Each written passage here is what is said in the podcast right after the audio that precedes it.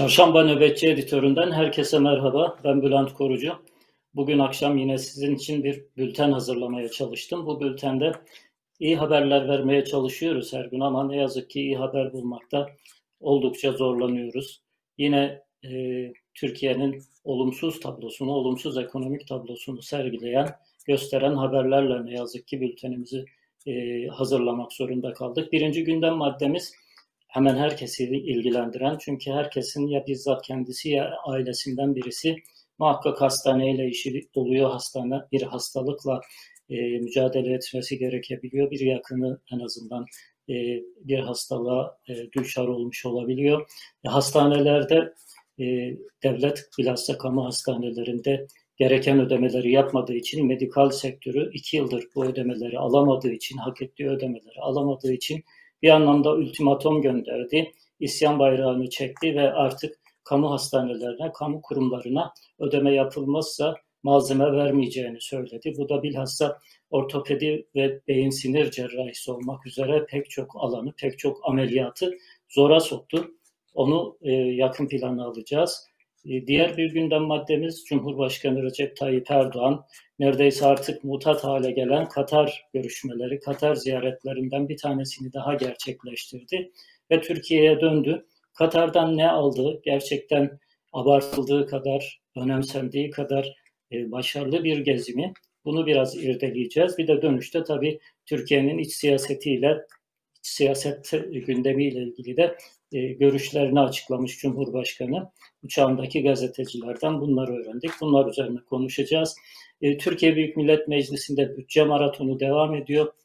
Aynı şekilde gerginlik devam ediyor. Bugün yumruklaşmalar vardı. Bir grup başkan vekilinin, CHP grup başkan vekilinin e, Özgür Özel'in burnunda bir bandajla basın toplantısı yaptığını gördük. Bunlar hoş görüntüler değil.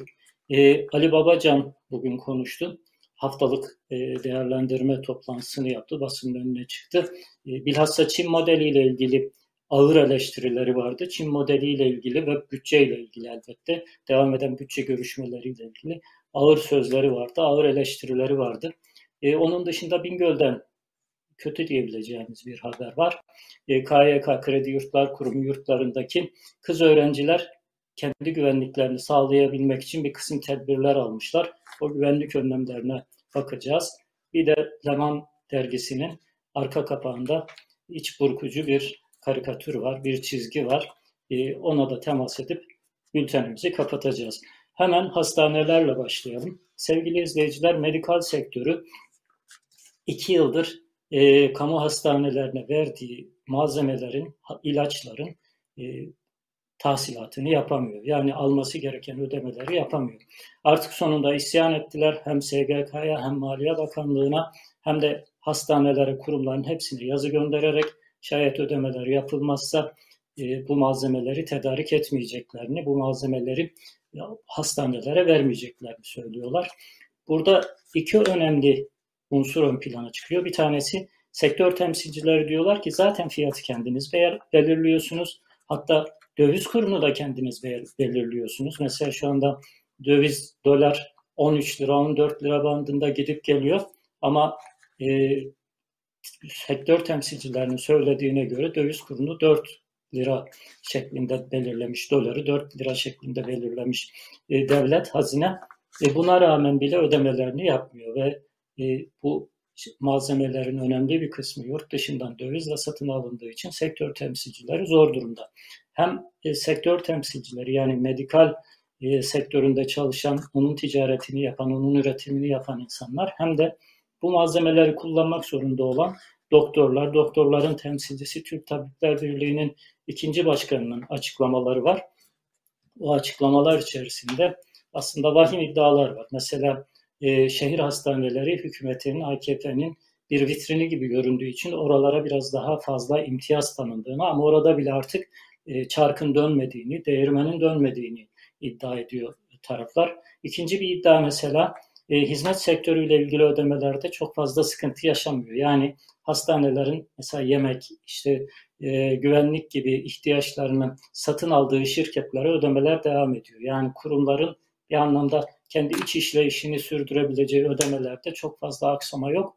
Ama hastaları ilgilendiren, asıl önemli olması gereken noktalardaki ödemeler aksıyor. Sektör temsilcilerinin yaptığı ilginç bir e, tespit daha var. Onlar diyorlar ki SGK hastanelere bu ödemeleri vaktinde yapıyor ama e, hastaneler bizim hakkımız olan bu ödemeleri bize vermiyorlar. Tam tersine hizmet sektöründeki e, şirketlere e, dağıtıyorlar. Hizmet sektöründeki şirketler dediğimiz biliyorsunuz taşeron şirketler. Bunlar da büyük çoğunlukla hastane yönetimlerine ve AKP yöneticilerine yakın insanların kurduğu güvenlik, temizlik gibi, yemek dağıtımı gibi şirketler.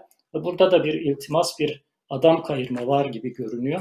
Ee, çok önemli bir uyarı dediğim gibi Türk Tabipler Birliği ikinci başkanından geldi Ali İhsan Ökten. Ee, beyin sinir hastalıkları ve ortopedi hastalıklarında ameliyatların durma noktasına geldiğini artık ameliyat affedersiniz ameliyat yapamaz hale geldiklerini açıkladı Ali İhsan Ökten.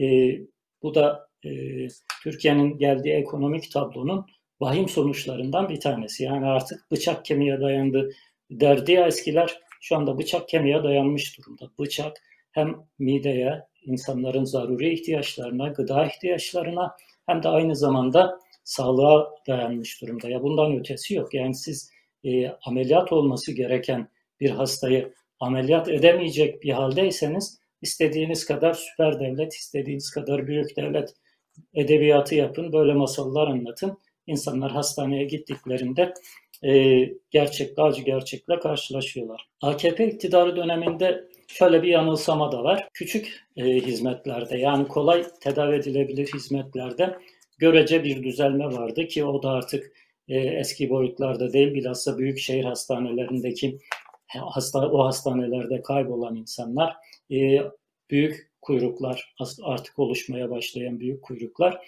Ama gene de görece ilk kademe sağlık hizmetlerinde bir e, düzelme vardı bir rahatlık vardı. Fakat bilhassa e, ileri derecede tedavi gerektiren hastalıklarda hem hastanelerde hem de üniversitelerdeki boşalmalardan kaynaklanan bir e, tedavi kalitesinin düşüklüğü vardı.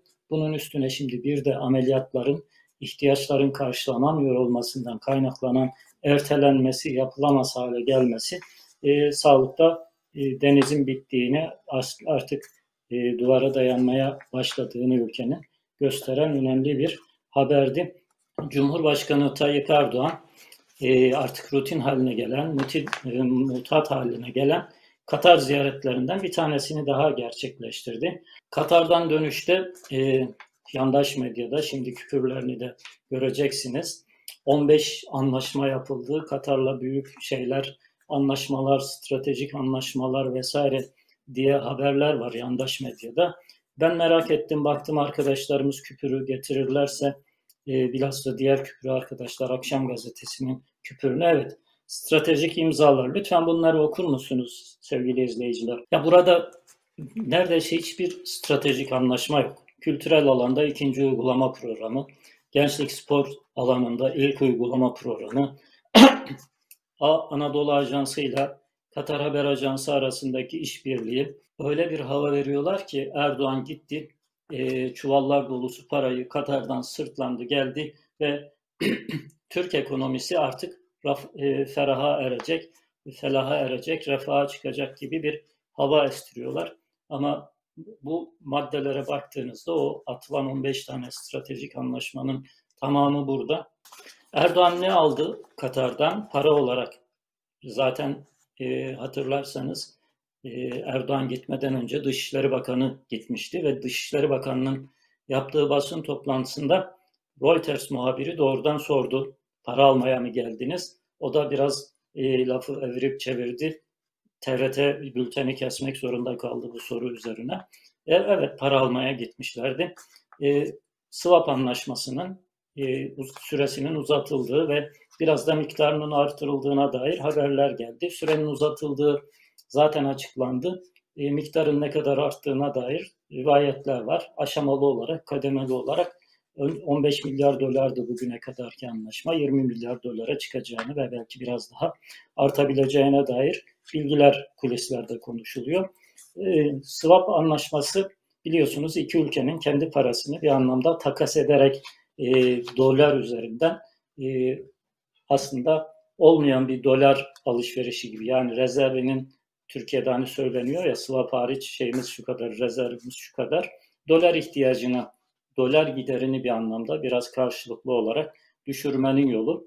Ha, nispeten ekonomiyi rahatlattığını söylemek gerekiyor. Ama bunun rezerv artırıcı ve Türkiye'nin ekonomik sorunlarına çare olucu bir çözüm olduğunu söylemek de çok kolay değil. Ee, Erdoğan'ın e, Katar ziyareti dönüşünde daha doğrusu oradaki gazetecilerle yaptığı mülakatlar, röportajlar ilginç bir bölüm var. Katar, e, Güney Kıbrıs'la Kıbrıs Rum Cumhuriyeti ile Avrupa Birliği'ne üye olan ve Avrupa Birliği'nin dünyadaki pek çok ülkenin e, resmi legal devlet olarak tanıdığı Rum kesimiyle Amerika Birleşik Devletleri ve Katar petrollerinin ortaklığının bir petrol arama projesi var ve e, Rum Dış Rum e, Dışişleri Bakanlığı bunu bir açık bunu bir açıklamayla dünyaya duyurdu. E, normal şartlarda biliyorsunuz Mavi Vatan diye e, bayağı iddialı bir projesi var AKP'nin. Mavi Vatan üzerinden büyük fırtınalar koptu. Mavi Vatan üzerinden Avrupa ile karşı karşıya geldik. Mavi Vatan üzerinden Doğu Akdeniz'e askeri gemilerimizi, savaş gemilerimizi çıkardık. Fransa ile Yunanistan'la neredeyse sanki e, savaş noktasına geldik, kertesine geldik. Çok önemli işte e, hem Kuzey Kıbrıs Türk Cumhuriyeti'nin hem de Türkiye Cumhuriyeti'nin Doğu Akdeniz'deki çıkarlarını savunmak için bunları yaptık deniyordu. Peki şu anda Katar aynı şeyi yapıyor. Katar bir Amerikan şirketiyle birlikte Katar Devlet e, Petrol Arama Şirketi e, Rum kesimiyle beraber o bizim e, mavi vatan dediğimiz ve neredeyse savaş kertesine getirdiğimiz noktada petrol arama e, işine giriştiler ve bunu da Rum kesimi dünyaya duyurdu. Bununla ilgili herhangi bir girişim var mı? Bununla ilgili herhangi bir e, savaş gemisi çıkarma teşebbüsü var mı? Yok. Tam tersine çok mülayim, çok alttan alıcı şeyler var, tepkiler var. Mesela Tayyip Erdoğan'a sorulduğunda Tayyip Erdoğan'ın Cumhurbaşkanı'nın söylediği şeyi isterseniz direkt kendi şeyinden okuyayım, açıklamasından okuyayım. Diyor ki e, söz konusu ruhsat sahasının bir kısmı Türkiye'nin Doğu Akdeniz'deki kıta sahanlığını ihlal ediyor. Adanın ortak sahibi olan Türklerin haklarını yok ediyor. Bu konuyla ilgili tabii hatırlatma yaptık. Soru üzerine bu konuda herhangi bir girişimimiz oldu mu? Hatırlatma yaptık, üzüntümüzü belirttik. Temenni ederim ki bunu aşarlar. Yani bir taraftan aynı şeyi, benzer bir şeyi başka bir ülke yaptığı zaman savaş gemisi çıkarıyorsunuz. Aynı şeyi Katar yaptığı zaman üzüntülerinizi dile getiriyorsunuz. Temennilerinizi dile getiriyorsunuz. Umarım bunu aşarlar gibi suya tirit bir açıklamayla geçiştiriyorsunuz. Neden? E, Katar'dan gelecek 15 milyar dolarlık swap'tan dolayı mı? Yani para bu kadar mı e, bizi küçük düşürüyor? Para bu kadar mı acil ihtiyaç? Oradaki ki nakit bir para da değil biraz önce de söylediğim gibi bir takas anlaşması. E, onlar Katar riyali, biz Türk e, lirasını karşılıklı olarak dolar yerine kullanmaya çalışıyoruz. yani bu para bu kadar önemli mi ki bir tarafta savaş gerekçesi yaptığımız bir hassasiyeti hiç görmezden geliyorsunuz. Ee, sadece üzüntü belirtmek ve hatırlamakla geçiştiriyorsunuz. Erdoğan'ın Katar dönüşü söylediği şeylerden ilginç ve önemli, daha doğrusu vahim şeylerden bir tanesi de e, Selahattin Demirtaş'la ilgili Avrupa İnsan Hakları Mahkemesi'nden e, Osman Kavala'ya benzer bir karar çıkarsa tavrınız ne olur sorusu üzerine yaptığı açıklamaydı. O soru üzerine e, Recep Tayyip Erdoğan biz Kavala kararını da tanımıyoruz. Selahattin Demirtaş konusunda da böyle bir karar çıkarsa tanımıyoruz. Ellerinden ne gelirse ardılarına koymasınlar gibi bir açıklama yaptı. Bu ekonomik olarak, siyasi olarak Türkiye'nin artık e, batıdan, Avrupa'dan iyice kopmaya başladığının göstergesi e, ekonomik olarak neden önemli? Hadi siyasi tarafını bir tarafa bırakabilir belki AKP'li kimi insanlar. Türkiye'nin ticaret hacminin en fazla olduğu ülkelerin başında Batı bloku geliyor, demokrat ülkeler geliyor, Avrupa ülkeleri geliyor, Almanya, Fransa gibi ülkeler geliyor. Siz biz bunları, bunların kurumlarını, bunların daha önce altına imza attığımız sözleşmeleri, metinleri, ve bu sözleşmelerden kaynaklanan ve kendi anayasamızın da bize yüklediği yükümlülükleri, mükellefiyetleri tanımıyoruz, yok farz ediyoruz, yok sayıyoruz dediğinizde e, ekonomik olarak da kendinizi toparlamanız mümkün değil. Ekonomik olarak size yeniden insanların, e, yabancı sermayenin gelip sizin ülkenizde yatırım yapması mümkün değil. Yani Avrupa İnsan Hakları Sözleşmesi'ni artık tanımıyoruz dediğinizde e, ekonomik olarak da bir kısım zorluklar yaşamanız kaçınılmaz olacaktır. Çünkü size e, hukuka uyan, hukuku, hukuk güvenliğini sağlayan yani uluslararası e, metinlere, uluslararası anlaşmalara imza koyduğu, anayasasına da eklediği uluslararası sözleşmelere uymayan bir ülke olduğunuzda insanlar getirdiği sermayeyi sizin başka bir şekilde el koymayacağınızı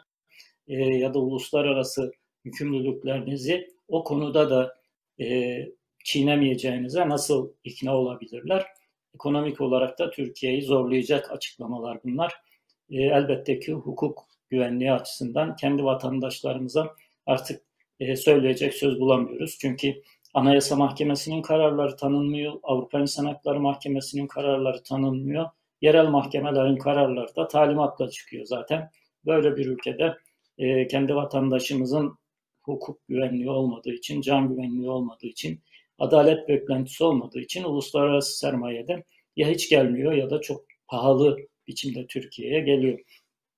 Üçüncü gündem maddemiz sevgili izleyiciler, Türkiye Büyük Millet Meclisi'nde bütçe maratonu devam ediyor. Bütçe maratonu sırasında e, komisyonda da benzer bir e, plan bütçe komisyonunda da benzer manzaraları yaşanmıştı. İçişleri Bakanı Süleyman Soylu girdiği ortamı, girdiği mekanı bir anlamda terörize ediyor ve e, bütçe e, plan bütçe komisyonundaki itiş kakışlar, e, çatışmalar genel kurulda da yaşandı. Genel kurulda e, çok hoş olmayan görüntüler vardı. CHP Grup Başkan Vekili Özgür Özel'in tartaklandığı ve burnuna darbe aldığına dair iddialar var. Özgür Özel de zaten e, bir sonraki basın toplantısında burnuna burnunda bandajla çıktı. O e, görüntüleri hızlıca kısaca bir gözden geçirelim isterseniz. Sonra bültenimizin diğer maddelerine geçelim.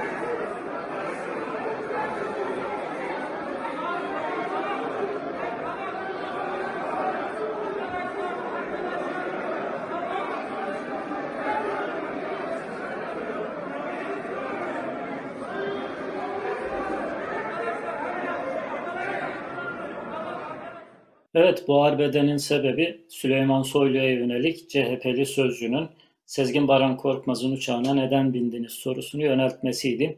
Sezgin Baran Korkmaz'ın uçağına bindiğini inkar etti Meclis Genel Kurulu'nda Süleyman Soylu. Yalan söylüyorsunuz dedi. Bir anda gerilim yükseldi. Oysa ki e, Süleyman Soylu'nun Sezgin Baran Korkmaz'ın uçağına bindiğine dair fotoğraflar ortada. Artı Süleyman Soylu'nun sigorta şirketinin kestiği faturalar ortada. E, Süleyman Soylu'nun şirketi e, normal şartlarda hani bir parti, bir siyasi parti aktivitesi bu. Neden özel şirketi ödüyor gibi eleştiriler de olmuştu. Vergiden mi düşmeye çalışıyor vesaire filan. Onlar bir tarafa ama doğrulanmış bir olay bu. Şirketin kestiği fatura, fatura ortada. Süleyman Soylu'nun çekilmiş fotoğrafları ortada. Ama Süleyman Soylu buna rağmen o uçağa bindiğini reddedince meclis bir anda karıştı ve e, istenmeyen görüntüler ortaya çıktı. Dördüncü gündem maddemiz sevgili izleyiciler birkaç e, gündür, bir hafta on gündür Türkiye bir konuyu tartışıyor. Biz de dün ayaküstü programında Yavuz Altun'la bunu biraz daha eline boyuna tartışmaya çalışmıştık. Türkiye Çin modeline dönebilir mi? Çin modeli Türkiye'de uygulanabilir mi? Recep Tayyip Erdoğan gerçekçi bir model olarak mı bunu öneriyor yoksa zaman kazanmaya mı çalışıyor? Yine bir algı operasyonu mu? Bu konuda o yayınımızı izleyebilirsiniz. Bugün Ali Babacan'ın Deva Partisi Genel Başkanı Ali Babacan'ın gündem maddesi de Çin modeliydi. Çin modeliyle ilgili ağır eleştirileri vardı. Bütçeyle ilgili ağır eleştirileri vardı Ali Babacan'ın. E, o basın toplantısından e, kısa bir bölümü izleyelim. Ondan sonra üzerine konuşalım.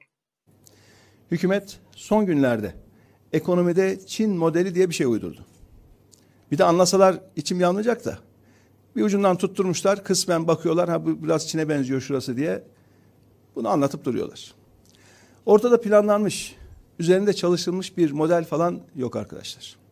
Bugünkü iktidar bindi bir alamete, gidiyor kıyamete. Model diye anlattıkları ucuz iş gücü demek, emek istismarı demek. Bunun adını koymak lazım. Çalışanlarına toplu sözleşme hakkı tanımayan, sendiki hakları falan tanımayan bir modele herhalde gıptayla bakmaya başladılar. Ya bu ülkede yarım asırdan fazladır sendikalar var. Çalışan hakkı var, işçi hakkı var. Bunların olmadığı bir modele nasıl imreniyorlar, nasıl bakıyorlar? Demokratik yöntemlerle, halkın desteğiyle iş başına gelen bir iktidar nasıl böyle yoldan çıkıp da halka rağmen böylesine şeyleri konuşabiliyor? Gerçekten büyük bir hayretle izliyoruz. Kendi vatandaşına konuşma hakkı vermeyen, temel insan haklarını yok sayan bir modele hayranlık besleyecek duruma düştük, düşeceklerine inanın ihtimal vermezdik. Üstelik madem bir Çin modelinden bahsediyorlar, önce şu Uygur Türklerine uygulanan insan hakları ihlallerinden niçin bahsetmiyorlar? Bunu da sormak lazım kendilerine. Eğer eğer bir modelden bahsedeceksek arkadaşlar bu sadece ekonomi politikalarından ibaret değildir. Bu bir rejim tercihidir arkadaşlar, rejim tercihi. Böyle bir büyüme modelinde hiçbir hak hukuk tanımadan çalıştırılan işlerin acısı vardır. Bütçe hazırlığının en önemli dayanak belgesi olan ve Eylül 2021'de açıklanan orta vadeli programda 2022 için dolar kuru 9.30, 2023 için 9.80, 2024 için 10.30. Bu sabah baktığımda 13.60'tı. Şu anda kaç bilmiyorum. İniyor, çıkıyor, iniyor, çıkıyor. Genelce çıkıyor da bazen dalgalandığı da oluyor aşağı yukarı. İşte ta 2024 için dolar kurunu 10.30 olarak öngören bu iktidar bugünden 14 liraya yaklaşmış döviz kuruyla mecliste bütçeyi görüşüyor. Ve bütçenin bütün varsayımı gelecek yılki kurun 9.30 olduğuna dayanıyor. Şu anda bütçedeki varsayım gelecek yıl kur 9.30. E şimdiden olmuş 14'e yaklaşmış. Bu bütçe tutar mı? Bu bütçenin gider tarafını tutturabilir misiniz? Bu kadar döviz bazlı harcamaları var devletin değil mi? Bu, ciddi, bu bütçeyi arkadaşlar kimse ciddiye almaz. Evet, gündemin birinci maddesiyle bağlayacak olursak devletin önemli harcamalarından, dövizle yapması gereken harcamalardan bir tanesi, belki en zarurilerden bir tanesi sağlık harcaması. Bugün o sağlık harcamalarını bile yapamayacak, e, beyin, sinir, ortopedi ameliyatlarını yapamayacak bir hale gelmiş durumda kamu hastaneleri. E, bu kadar kötü bir bütçeden sonra o giderler nasıl karşılanacak? Allah bu milletin yardımcısı olsun. Yani 9.30'dan 2022'nin döviz kurunu tespit edip ona göre hazırlanmış bir bütçe var. Şu anda bile %30 sadece döviz kuru sapmış durumda. Evet sevgili izleyiciler bir sonraki gündem maddemiz Bingöl'den gelen e, yine üzücü, yine can sıkıcı bir haberdi. E, Bingöl, Bingöl Kredi Yurtlar Kurumu'nda kalan kız öğrenciler e, kameraların, güvenlik kameralarının çalışmaması sebebiyle e, kendilerini kendilerini taciz eden bir kısım insanlara merdivenlerle balkona kadar çıkan bir kısım tacizcilere karşı önlemler almışlar. E, o önlemlerin fotoğraflarını görelim. E, kimisi kapıların önüne e, yataklarını dizmiş, kimisi kapıların önüne sandalyelerini koymuş ya da e, pencereleri kapatabilmek için, pencerelerin açılmasını önleyebilmek için e, temizlik sopalarını pencerelere e, yaslamak, dayamak zorunda kalmışlar. E, yılın başlangıcında, sömestrin başlangıcında hatırlarsanız e, on binlerce öğrenci zaten yurt bulamadığı için büyük bir arbede yaşanmıştı, büyük bir kaos yaşanmıştı. E, bulanların da hali bu. E, doğru dürüst yönetilemeyen bir en acil güvenlik önlemini bile, kız öğrenci yurdunda en acil güvenlik önlemini bile doğru dürüst alamayan bir yönetimden söz ediyoruz. Ve kız öğrenciler işte gördüğünüz gibi ya yatakları çekerek ya temizlik sopalarını pencerelere, kapılara dayayarak kendi tedbirlerini almak zorunda kalıyorlar. Bu da Türkiye'nin acı manzaralarından bir tanesi. E, acı demişken e, Leman dergisinin bir arka kapağı var. Oraya temas edeceğiz ama Ali Babacan'ın söyledikleri içerisinde ilginç bir cümle vardı. Ona katkı yapmayı unuttum. Ben onu da hatırlatayım. Ondan sonra geçelim oraya. Uygurlarla ilgili neden hiçbir, söz, hiçbir şey söylemiyorsunuz diye soruyor. E, yani başka meselelerde mangalda kül bırakmayan AKP ve Erdoğan söz konusu Uygurlar olduğunda e, süt dökmüş kediye dönüyor. Uygurlarla ilgili en küçük bir e, adım atılmıyor. İki sene önce oraya heyet göndereceğiz. Gerçekten böyle bir şey varsa o heyetin çalışmaları doğrultusunda biz de tavrımızı belirleyeceğiz demişlerdi. O heyet herhalde gitti yolda kayboldu ya da e, İpek yolunu takip ederek deveyle falan gidiyorlar ki deveyle git bile gitselerdi iki yılda varmış olmaları gerekirdi. O heyetten o günden beri haber alınamadı. Onun için de herhalde o heyet ortada olmadığı için, heyet kaybolduğu için Erdoğan hükümeti, Erdoğan rejimi de Uygurlarla ilgili herhangi bir tavır belirleme ihtiyacı hissetmiyor. E, ama başka ülkeler belirliyor. Çin'de yapılacak olimpiyatları boykot eden ülkeler Amerika Birleşik Devletleri'nden sonra ki onlar diplomatik bir boykot e, yapacaklar. Çin de buna karşılık bedelini ödersiniz diye açıklama yaptı. Avustralya'da e, Çin'i Çin olimpiyatlarını boykot edeceğini açıkladı. Türkiye en azından bunu bile söylemiyor bakın. Yani e, olimpiyatlarla ilgili kısmi bir boykotu bile gündeme alamıyor. Evet e, devam edelim bültenimizle. Leman dergisinin arka kapağından söz ediyordum. Birkaç gün önce acı bir hadise yaşandı, acı bir olay yaşandı. Meriç'te hayatını kaybeden insanlar e, listesine bir karı koca gencecik iki fidan da eklendi. Birisi Cumhuriyet Savcısı e, KHK ile işinden edilmiş, cezaevine düşmüş bir Cumhuriyet Savcısı ve yanında da e, gencecik eşi, o da bir öğretmen. E, bu insanlar Türkiye'nin aslında beyin gücünü oluşturması gereken, beyin gücünü oluşturacak insanlar işlerinden, aşlarından edildikleri gibi hürriyetlerinden de, özgürlüklerinden de mahrum bırakıldılar. Öyle bir e, mahrumiyet, öyle bir baskı yaşıyorlar ki bu mevsimde yani Meriç'in e, neredeyse azgın dalgalarla e, insanların hayatını tehdit ettiği ya da Ege Denizi'nin azgın dalgalarla insan hayatını tehdit ettiği bu günlerde ölümü göze alıp e, Türkiye'den kaçmaya çalışıyorlar. E, alaboru olan tekneden üç kişi kurtulmuştu. Ne yazık ki bu genç çift hayatını kaybetmişti. Leman dergisi de tam bam teline dokunacak şekilde ki onların son fotoğraflarıydı sosyal medyada görmüşsünüzdür. İstanbul'da e, Kız Kulesi'nin karşısında bankta oturup son bir fotoğraf çektirmişler. Ülkelerine son bir kez e, bakarak fotoğraf çektirmişlerdi. O fotoğraf bir anlamda bu yaşanan sürecin sembolü oldu. Leman dergisi de tam bam teline e, dokunacak şekilde o bankı ve o bankta iki tane e, fidanı resmetti. İki tane gül fidanı koyarak onların yerine resmetti. Evet sevgili izleyiciler, e, Nöbetçi Editör'den bugünkü bültenimizde bu kadar. Bizi izlediğiniz için teşekkür ediyoruz. Lütfen kanalımıza abone olun ve bildirimleri açın. Ta ki size daha kolay bir biçimde ulaşabilelim. Tekrar görüşmek üzere.